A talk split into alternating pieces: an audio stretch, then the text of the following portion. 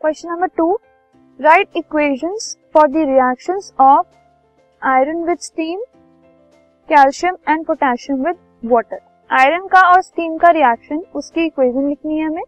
और कैल्शियम का वाटर के साथ और पोटेशियम का वाटर के साथ जो रिएक्शन है, उसकी इक्वेशन लिखनी है। ठीक है?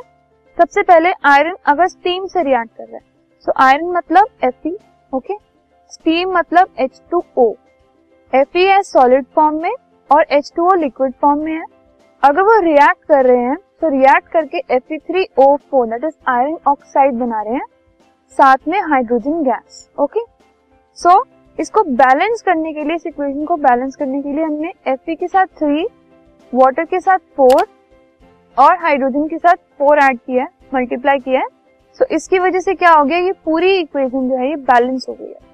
सिमिलरली अगर हम कैल्शियम और पोटेशियम का वाटर के साथ रिएक्शन दिखा रहे हैं तो calcium plus water that is C A plus two H two O it will give calcium hydroxide water और इसमें हीट इवॉल्व होगी हीट प्रोड्यूस होगी। ऐसे अगर हम पोटेशियम और वाटर का रिएक्शन देखें सो उसमें पोटेशियम हाइड्रोक्साइड और हाइड्रोजन गैस और हीट इवॉल्व होगी, ठीक है? सो इन दोनों रिएक्शंस में आप देख रहे हैं कि हीट इवॉल्व हो रही है। That means they are exothermic reactions okay तो इसीलिए अगर हम कोई भी रिएक्टिव मेटल लेते हैं जैसे पोटेशियम और सोडियम और कैल्शियम अगर वो उसको हम वाटर से एक्सपोज कर दें वाटर से रिएक्ट करवा दें तो वो हीट प्रोड्यूस करता है। सो so, इसकी वजह से इनका वाटर से रिएक्ट करना थोड़ा सा डेंजरस हो जाता है। Similarly in iron and water इस केस में वो आयरन ऑक्साइड बना रहे हैं।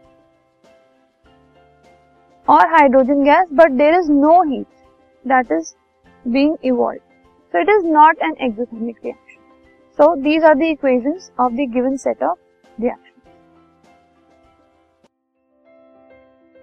this podcast is brought you by Hub Hopper and Shiksha Abhiyan अगर आपको ये पॉडकास्ट पसंद आया तो प्लीज़ लाइक शेयर और सब्सक्राइब करें और वीडियो क्लासेस के लिए शिक्षा अभियान के यूट्यूब चैनल पर जाएँ।